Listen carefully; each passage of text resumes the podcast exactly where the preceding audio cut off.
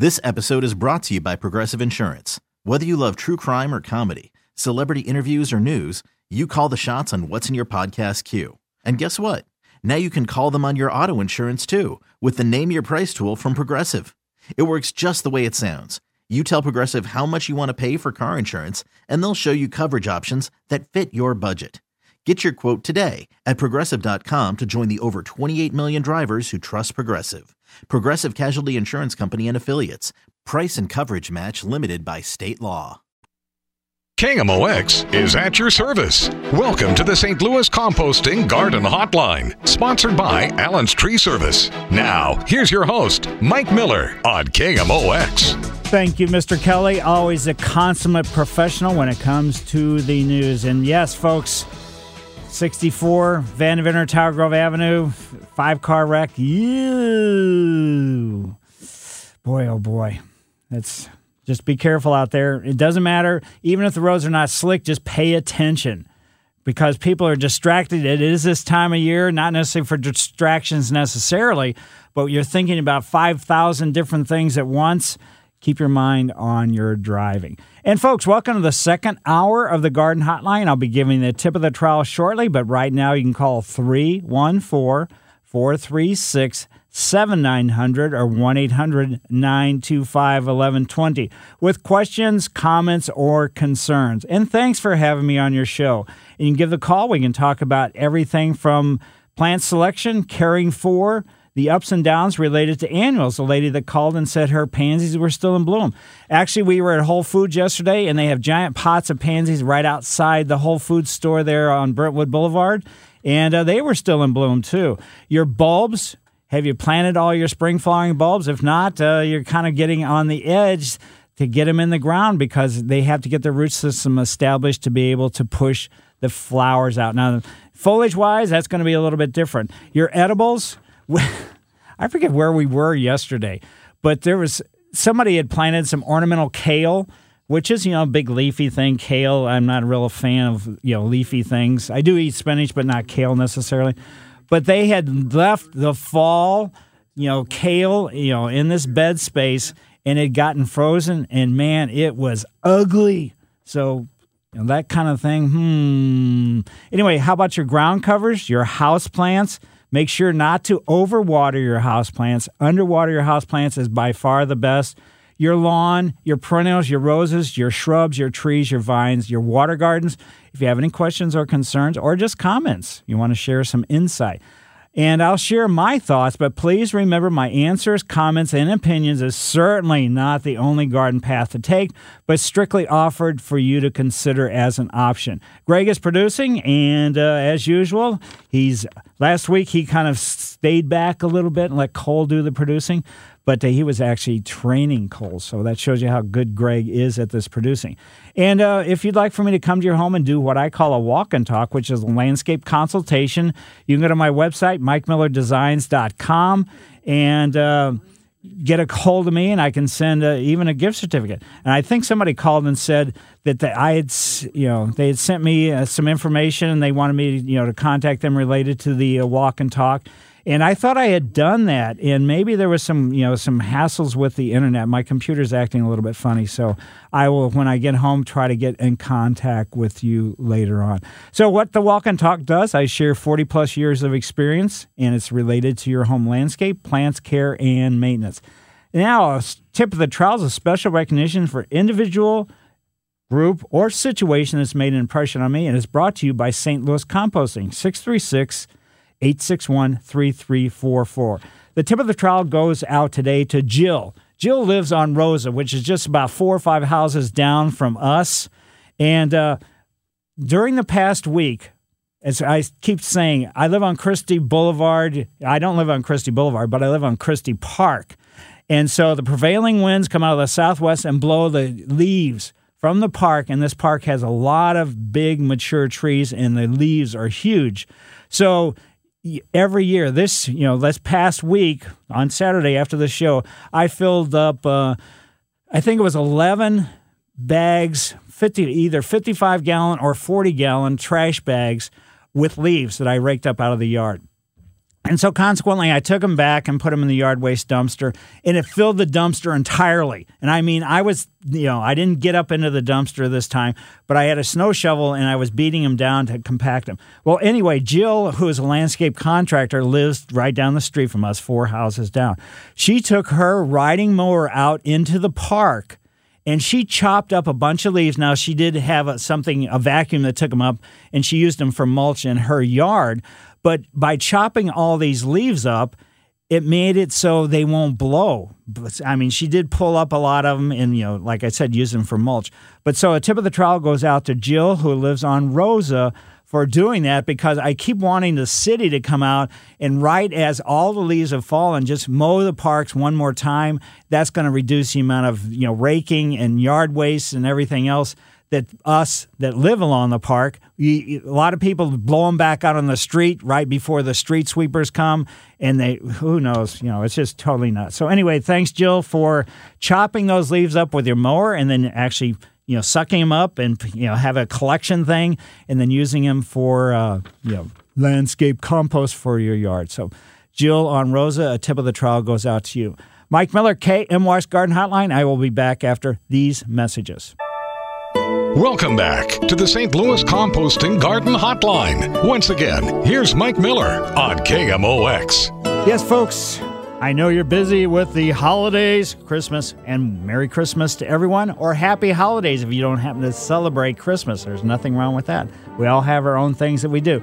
You can give us a call at 314 436 7900 or 1 800 925 1120. That cut tree that maybe you brought into your home, how long has it been inside? Hopefully, you didn't put it where the, let's say, the vent from the furnace blows down on it. Is it starting to lose uh, needles already? Ooh. Oh, well. Sometimes it's kind of nice when those needles are there. walk across the floor. Ow!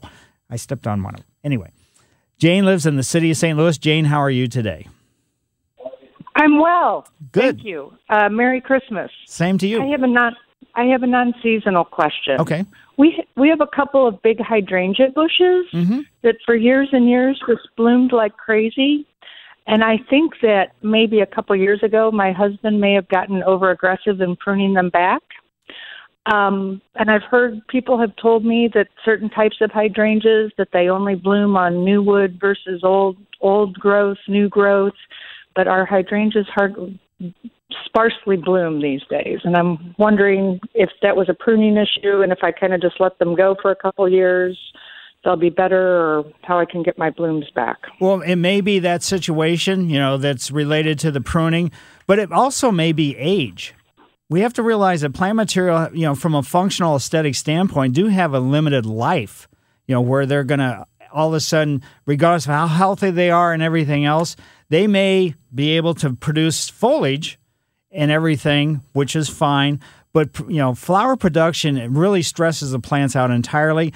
And as plants get older, just like people get older, you know, running a marathon it may be not something they can do, and so consequently that may be the factor as much as the actual pruning. But I would certainly leave them alone. I wouldn't do any kind of pruning. But yes, there are some like the PG hydrangea. That's a spring bloomer. But the ones that have, let's say, different color flowers, the continuous blooming type, those are summer bloomers into the fall.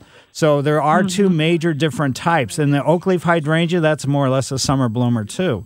So I don't know historically when yours bloomed, but uh, just leave them alone and see what happens. Okay, they're summer bloomers, and they might be ten years old. Oh, so 10 is not that old. I thought you were saying they were old. Okay, I don't. Yeah, I didn't know. How Yeah. old is old for? a Uh, yeah, like Okay. 25 or 30. No, definitely not. Okay. probably more like ten. And are you fertilizing them? No, I've got some of the acid stuff, but doesn't that just say it's going to turn the blooms a different blue? Not necessarily. If you want to change the bloom color, you need to get Yeah. aluminum sulfate. So you need to fertilize Okay. these things too. Even if they look healthy, they may not have the right nutrient, you know, combination in the soil for them to be able to have the energy to set flower buds.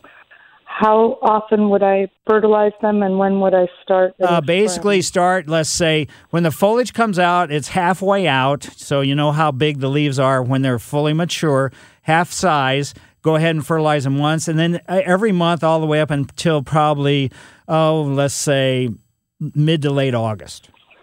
Okay. And then a s- specific type of fertilizer you Well, if you have the acid based fertilizer, that should be fine. hmm Okay. Great. Very much appreciate it. Good luck. Thank you. Yeah.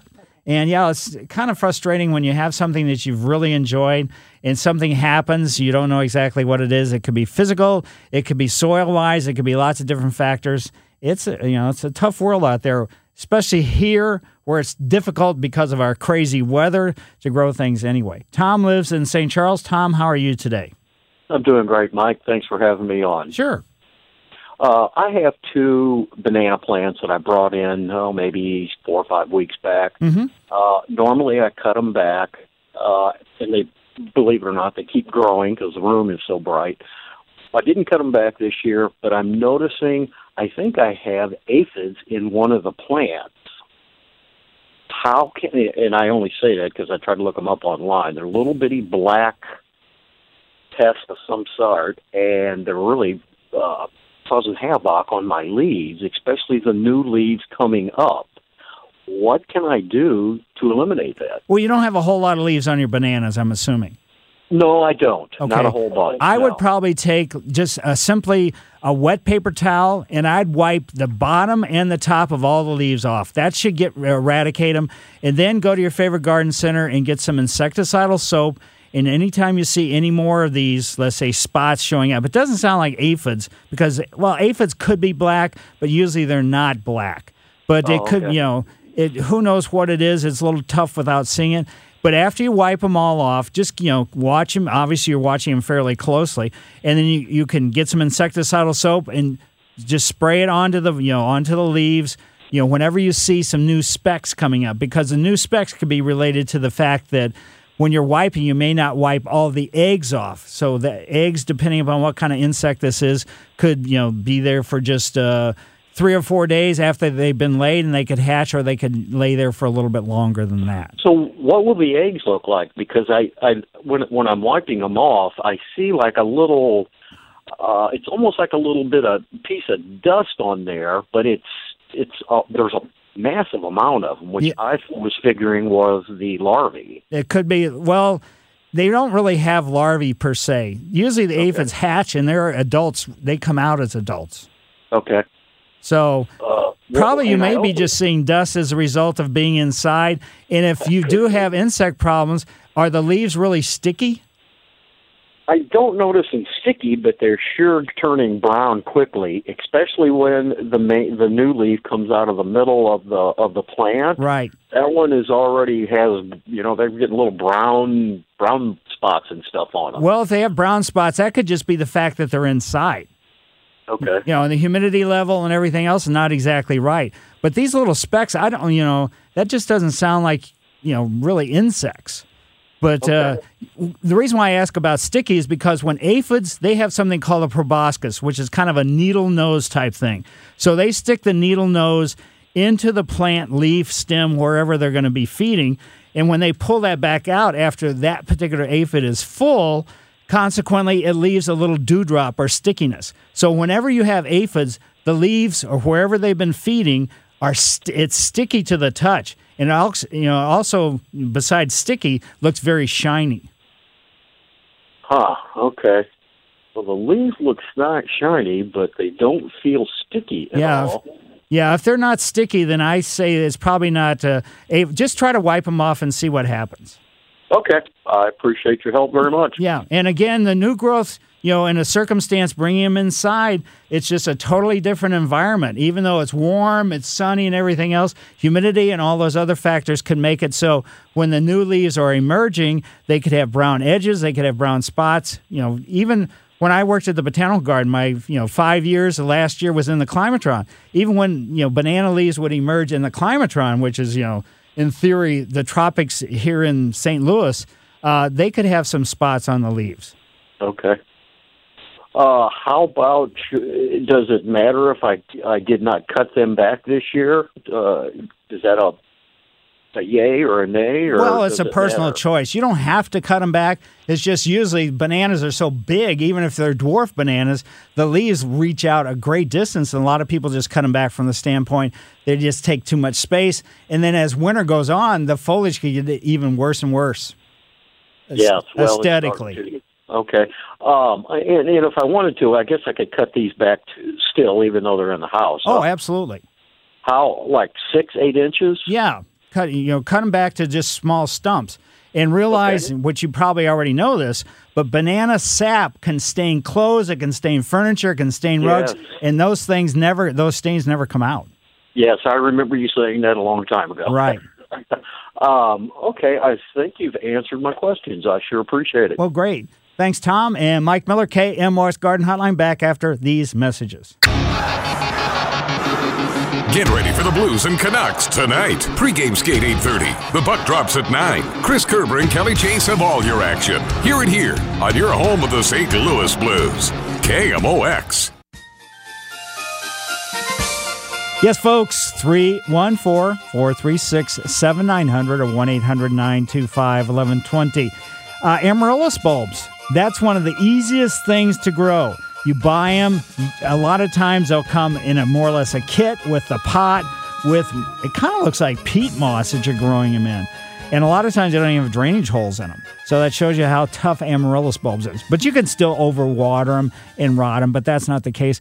But you can just stick them in a, you know, stick them in this growing medium that they provide for you and uh, start watering them. And probably within maybe eight weeks or so, you should have blooms that are just absolutely huge. Depending upon you know how big the bulb was, you can have any place between three, let's say two, three, or four flowers, and the flowers can be various colors: white, red, pink, and uh, some with stripes. And the flowers are going to be about four inches across. So, I mean, they are striking. Then, after they finish flowering, you cut the flower stalk off, and then you should start seeing leaves emerge. And then those leaves, just let them grow through the entire summer, you know, through the wintertime, everything else. And then next fall, you cut the leaves off, just let the amaryllis bulb sit uh, more or less in the dark and everything else. Don't water, don't do anything. And uh, after about uh, eight to 10 weeks, then bring it out, start watering again, and you could have it rebloom. I haven't started mine yet, but uh, I'm going to do that within the next couple days because I want I don't want mine necessarily bloom at Christmas time because there's already so much let's say activity visually going on. So I like them to bloom kind of in mid February.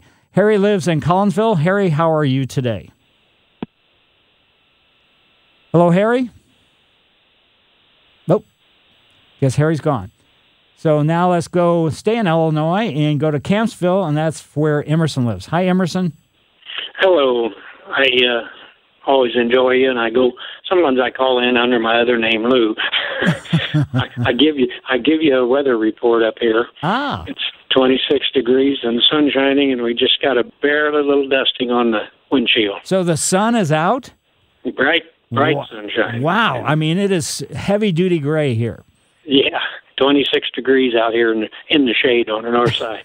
anyway, um, comment on clover. First off, I don't know the four-leaf clovers. I didn't think they come on white clover. I think they only come on red clover, don't they? Uh, that's probably know. true.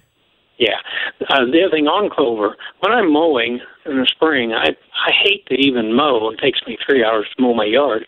Uh, I hate to even mow where the clover is blooming because the bees Right. are working on it, Absolutely. and we need the bees and we need the pollination.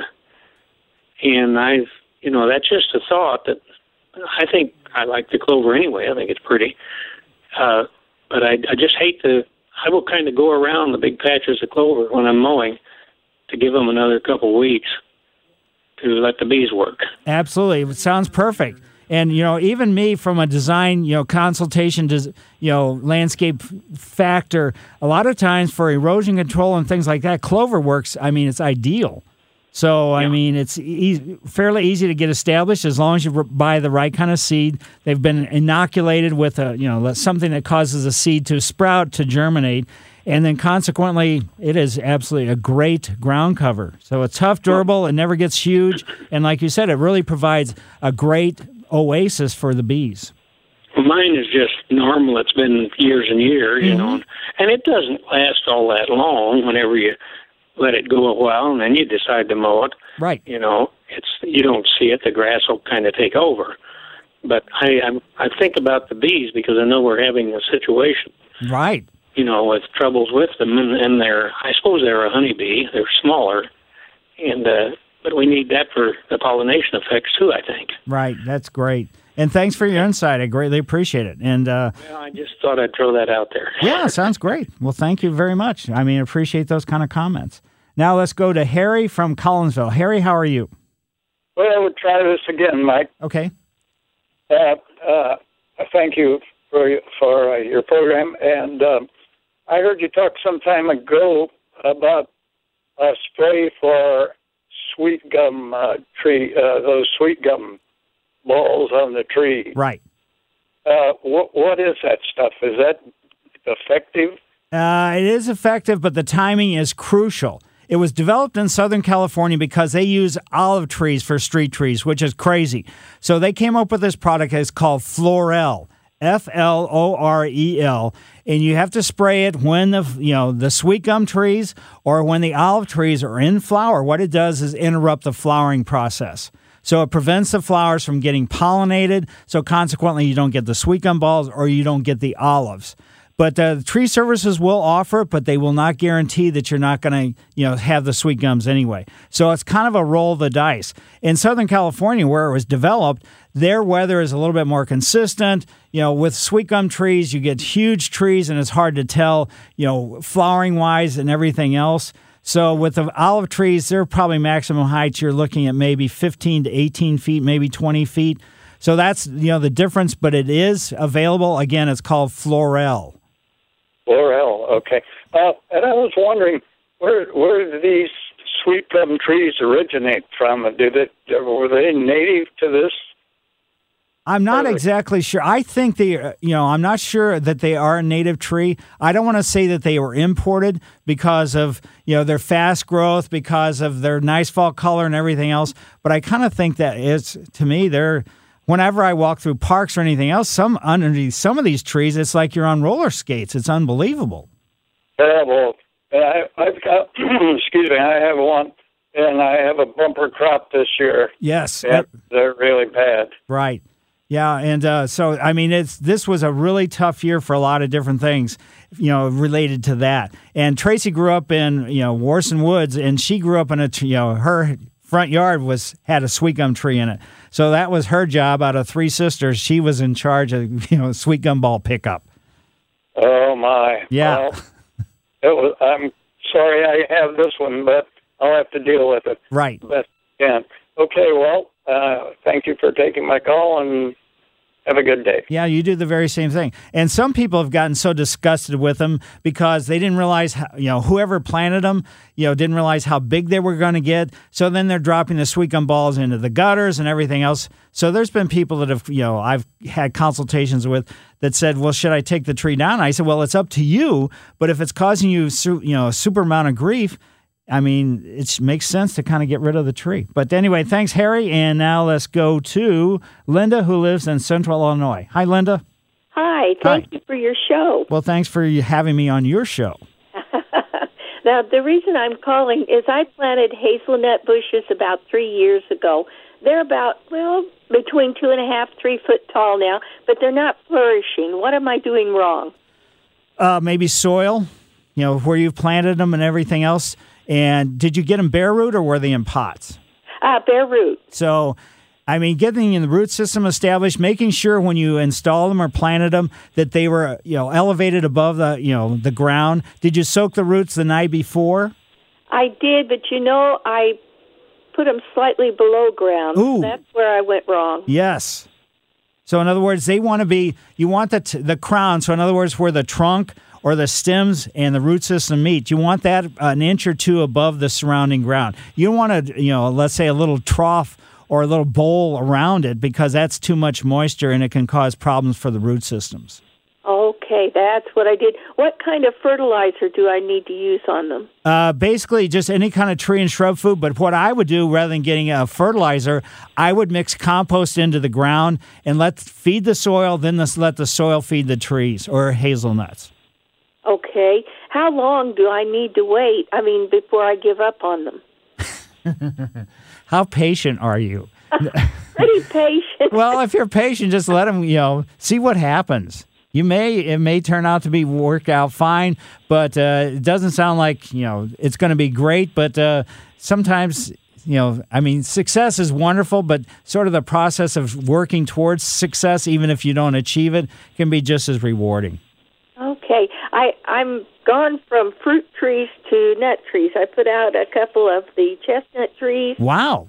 and English Carpathian walnuts Wow. and pecans. So I, it's kind of guessing as I go, but uh, I'm just doing something different than the fruit trees that I used to have. Right, that's great. But anything that you plant from a woody standpoint, unless it's like red twig dogwood or bald cypress or things that you know can really handle really wet circumstances, they have to be planted higher than the surrounding ground. Okay, we're so dry, and I've got so much clay here. Right. I I was afraid they'd dry out, and that's why I put them a little lower. Yeah, I mean that's fine. It's dry every place, but uh, you know, mixing you know some compost in the soil where you're planting them that would be great as well. And with bare root stuff, I generally recommend that people for the first couple years with bare root they get potting mix and plant the bare root plants in a pot. And then just drop the pot into a hole in the ground for a couple years to see how well they're going to do. And again, the top of the pot should be you know higher than the surrounding ground. That way, you can kind of just see what you can anticipate and expect. And it's a lot easier to ta- take care of the plants when they're in pots than when they're in the ground. Good point. Thank you. Certainly. Good luck with that, Linda. And uh, yeah, the reason why I came up with that philosophy, a lot of times, you know, you go to production nurseries and things like that, and you see so many things are grown in containers anymore. Now, there are some nurseries, production nurseries, that grow things in the ground, but it is a long, involved process. It's just much easier to grow in pots, especially black plastic nursery pots, because they warm up. Warm potting mix that encourages root growth. So that's really what you want to do. So let's see if we can. Well, should we take a break? Yeah. Mike Miller, KMOX Garden Hotline, back after these messages. Welcome back to the St. Louis Composting Garden Hotline with Mike Miller, sponsored by Allen's Tree Service on KMOX. Yes, folks, we got about nine minutes or so. If you'd like to give a question, a comment, or a concern, 314 436 7900 or 1 800 925 1120. At 10 o'clock, Investing Sense with Andy Smith and Bob Richard. 11 o'clock, the Helitech Foundation Repair Home Improvement Show with Scott Mosby. 1 o'clock, the Ric Edelman Show. 3 o'clock, the Business of Family Business with Ryan Recker. 4 o'clock, the CamWorks Auto Show with Greg Damon. And uh, 4 o'clock, you know, beyond that, there's all kinds of other stuff as well. Mike lives in Chesterfield. Mike, how are you today? Hey, Mike. Fine. Good show as always. Hey, um, I came in late on the discussion about clover. Mm-hmm. Uh, I happen to be all Irish, but I find four-leaf clover everywhere. I Really? mean, I, I, I, I'm you know 73. I can look down everywhere, and it's not uh, just red clover. I've got, I have, and I've killed it before. I hate to do it, the white clover, and it comes back, and it doesn't bother me so much. but yeah, I find four-leaf clovers. I've found hundreds. It's, it just happens. Uh, everywhere around here. Anyway, uh, you talk. My wife came home 44 years ago to our house with a six-foot um, gumball tree. Okay, she could tear out the car. I planted that in the front yard. It's beautiful, and it's necessary. Uh, but I'm in the process of one big trash can a day. Right. You know, and that goes on for like three weeks. Also, the acorns this year are horrible, horrible. The deer are just. Anyway, acorns are much worse than the gumballs. I guarantee you.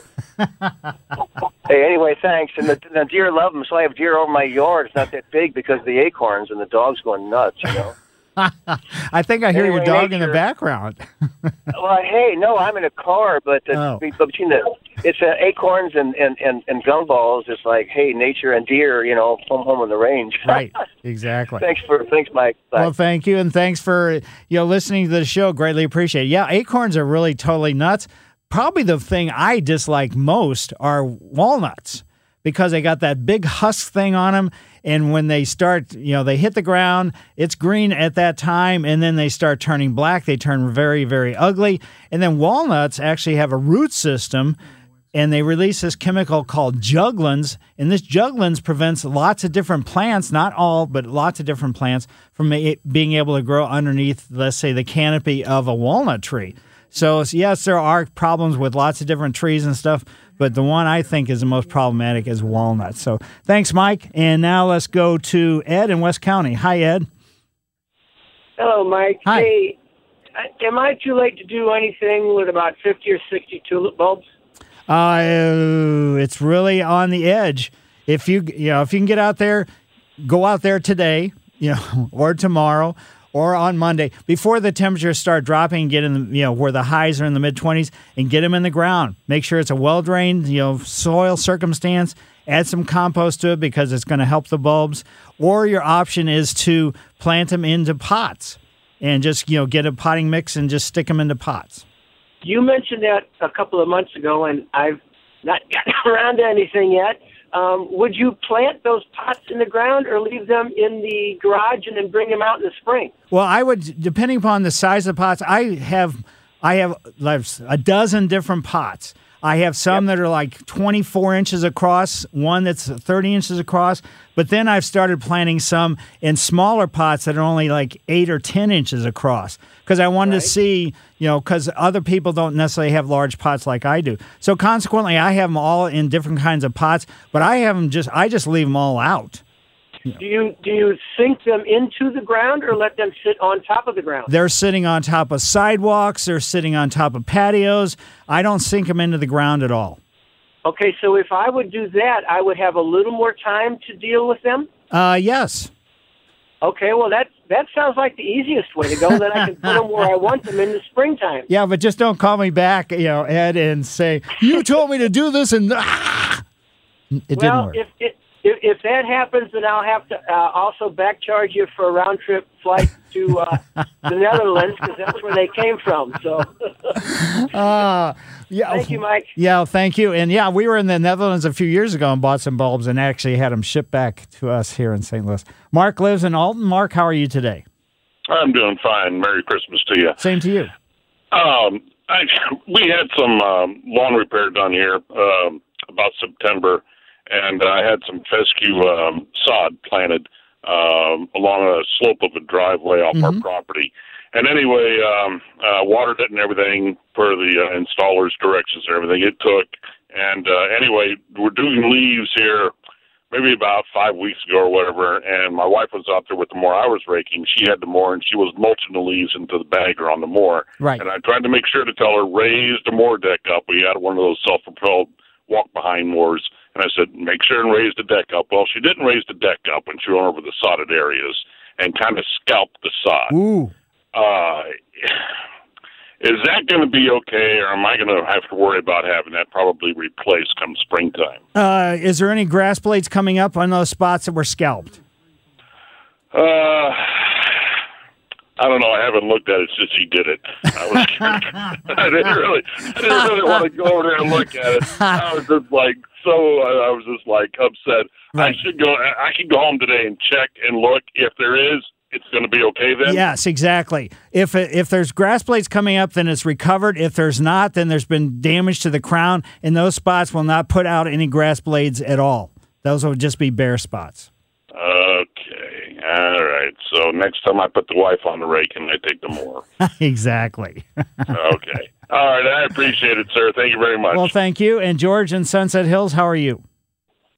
Hey, Mike, just because of you, I moved all these plants inside in my garage, unheated garage.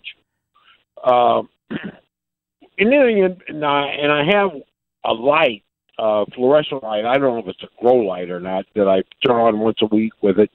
Anything else I need to be doing trying to keep these plants alive? Uh, just you know, water them occasionally. That's about it. But yeah, make sure this you know the grow lights or you know have grow light or the fluorescent light fixtures have grow light tubes in them because that's going to release a certain specific, let's say, part of the light spectrum that's to the advantage of the plants. A regular tube of fluorescent is not really to the advantage of the plants. Oh, okay. And then, so now, when you say occasionally, once a week? Yeah, as far as watering, Yeah. I would say probably once. Look at the inside of the pot. When this potting mix starts shrinking away, you see a little gap there, then water, rather than putting it on a schedule. Okay, real good. Well, good. Thank you. Well, great. And Ruth and Chesterfield, if you could do it very quickly. Yeah. Um, an abundance of nuts is God's way of saying it's going to be a bad winter and to take care of the little squirrels. Well, thanks. And also, maybe people could eat the nuts too. okay, thank you. Well, thanks, Ruth. Thanks for that insight. And a great way to end the show. And everybody have a great Christmas holiday season. You know, do whatever you want. Just, you know, again, when the roads get a little bit nutty like they were this morning, you know, we, yes, we're in a panic. We're here, here, here. We got to do this, this, this, and this. But just slow down for your own sake, for everybody else's sake, too. And, uh, it's just you know it's a time of year and still the snow still stuck to the tree branches so it is absolutely spectacular. There's still some on the ground. The nice thing is the sidewalks and for the streets for the most part you know we're clear but there were spots that were obviously slippery and icy and things like that. So just be cautious be careful and just enjoy I mean, so often we're so intense as I see people, you know, whether they're texting, whether they're doing this, whether they're doing that, just stop and take a break and just look out the window and enjoy. And hopefully, like the gentleman said, it was sunny in Campsville. Bring that sun down this way because I want some sun. I love the sun. Mike Miller, KMOX Garden Hotline. I greatly appreciate everybody for having me on your show, and I will see you next week. Happy holidays from News Radio 1120 KMOX, KMOX HD, KZK HD3, St. Louis. This episode is brought to you by Progressive Insurance. Whether you love true crime or comedy, celebrity interviews or news, you call the shots on what's in your podcast queue. And guess what?